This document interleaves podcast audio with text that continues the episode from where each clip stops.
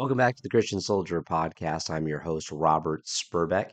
I know it's been a couple of weeks since we've been able to get together here on the podcast. I've had a lot of things going on. Was sick last week, and that's why my vo- voice is a little croaky. So I'm going to try not to cough through this, but uh, we definitely know a lot of interesting things have been going on in the country and been going on in the world right now. We're going to jump into that and uh, we're going to be looking at today, uh, looking at uh, how do we answer the things that are going on right now.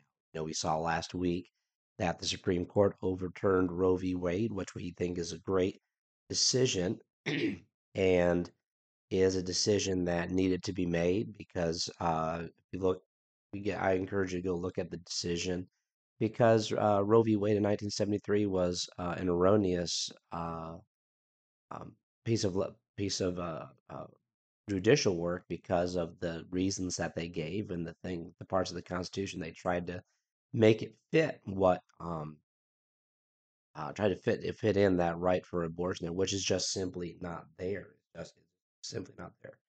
And uh, so th- we're thankful for that. We've been praying that for many years. I know my mom prayed for many, many years uh, that that would get overturned. And no, I, we know the battle's not over yet. There's still a lot of things to go, and there's going to be a lot of efforts to try and uh, bring that back. Uh, but I guess more I'm going to address, and I addressed this yesterday in my sermon Sunday morning, uh, is the response that certain people are having to this. There's a lot of anger. There's a lot of just outrage uh, by the by pro-choice proponents and people that believe that this should be a right. But how do we respond to these people? You know, because we can. It, it's a very it's a very cut and dried issue scripturally uh, because abortion is murder, is a taking of innocent life and innocent blood. And God's very, very clear about that.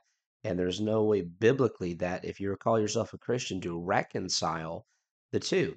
However, how do we respond to this? I mean, do we get angry like they do? And do we respond like they do? So I think God gives us a great guidance here in First Peter chapter 3, beginning verse number 15.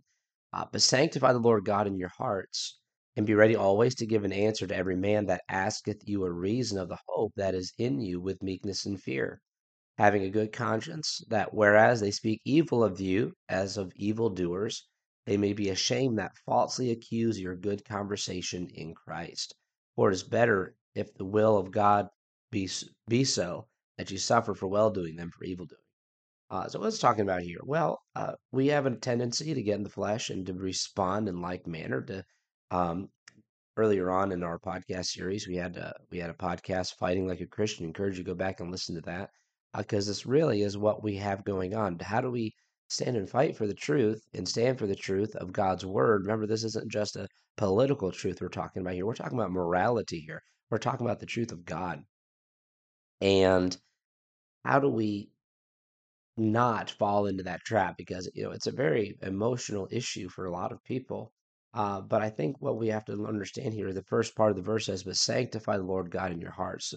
First of all, first of all, we need to make sure that we're clean and right before God. To sanctify, meaning we need to put God first, but also we need to make sure that our motives are right, that our heart is clean, and uh, because that is the only way we're going to be able to give the answers that we need to give, is having that walk with God and having that uh, clear relationship with God. Uh, Psalm 119, 46 says, I will speak of thy testimony also before kings and will not be ashamed.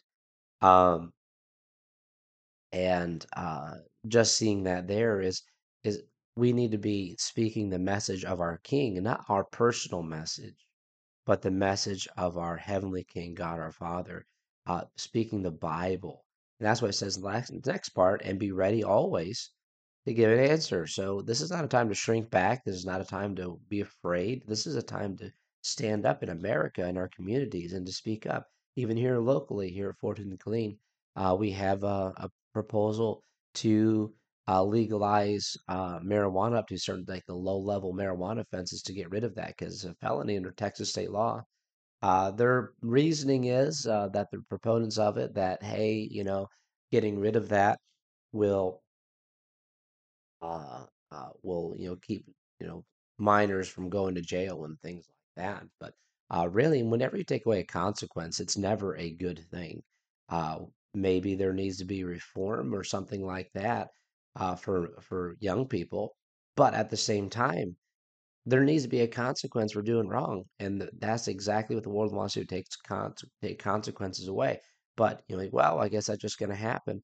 But no, Christians need to stand up in the city council meetings across our nation. They need to stand up and to say, no, we're not okay with these things. We're not okay with transgenderism.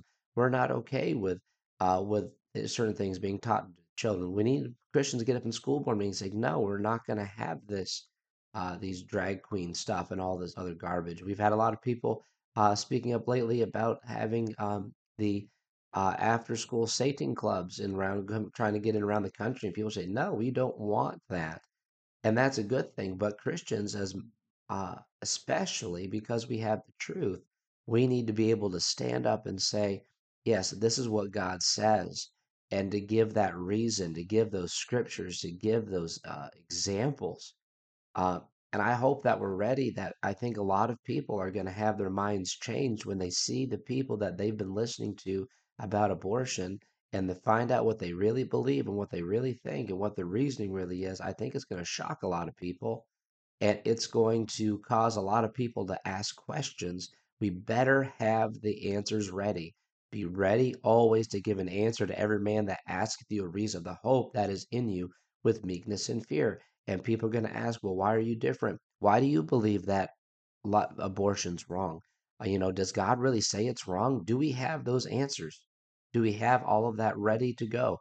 Do we know exactly where to go in the scriptures? Because, like, well, God says, well, I just believe it. That's great. Everybody, a lot of people believe a lot of different things. But why do you believe it? Do you believe it because just because preacher got up and preached it on Sunday? Or do you believe because you read it for yourself in God's word? There's a very big difference there and that's what the the Christian needs to be today needs to be the Christian that knows knows their Bible, not just the Christian that listens to the preacher on Sunday and Wednesday and can regurgitate what they hear, but they don't know one Bible verse about what it is they're saying they believe. That is not going to stand up under pressure. That's not going to stand up under persecution. That's not going to stand up in any any way, shape, or form. So we need to make sure that we are ready to go. Now, verse 16 says, having a good conscience, that whereas they speak evil of you as of evildoers, they may be ashamed that falsely accuse your good conversation in Christ. That's very careful how we answer. Um, that we would have a good testimony about how we answer people, even though maybe people are being inflammatory or being angry, that we do not respond in a way that is demeaning, a way that is uh, sinful, a way that is against Scripture, that is that is um, uh, full of malice or full of uh, anger. That is not how God wants us to respond to the lost world. And so that they may be ashamed. We need to make sure that we are uh, answering things and doing things that uh, that are uh, are good testimony for the Lord, having a good conscience. And we see in verse 17, for it is better if the will of God be so that you suffer for well doing than for evil doing. Uh, if people treat us wrong and persecute us for doing the right thing, that is what God would have us to do. Instead of our evil response, that people get angry at us and, and persecute us for our lack of discretion or our angry response. So I just wanted to encourage you with that this week. So be ready to give that answer. Don't be afraid. Don't shrink back in fear and say, well, you know, I don't know if I'm going to uh, say anything. I don't want to get in trouble. I don't want. No, it's time for Christians to stand up and to say something and to speak the truth in love. So I want to encourage you with that. Once again, sorry, it's been, been a couple of weeks. We're going to be back to our weekly schedule starting today. And uh, we'll see you again next week. Don't forget to share it with your family and friends. We're on rss.com, sermonaudio.com, also Spotify, Apple Podcasts, all the major podcast places. You can subscribe there. And so thank you once again for listening in. Let us know if there's a topic that you'd like to hear about and that you would like to uh, hear a series on. We'd love to hear from you there. You can email us info at TBC, that stands for Tabernacle Baptist Church, info at TBC Killeen,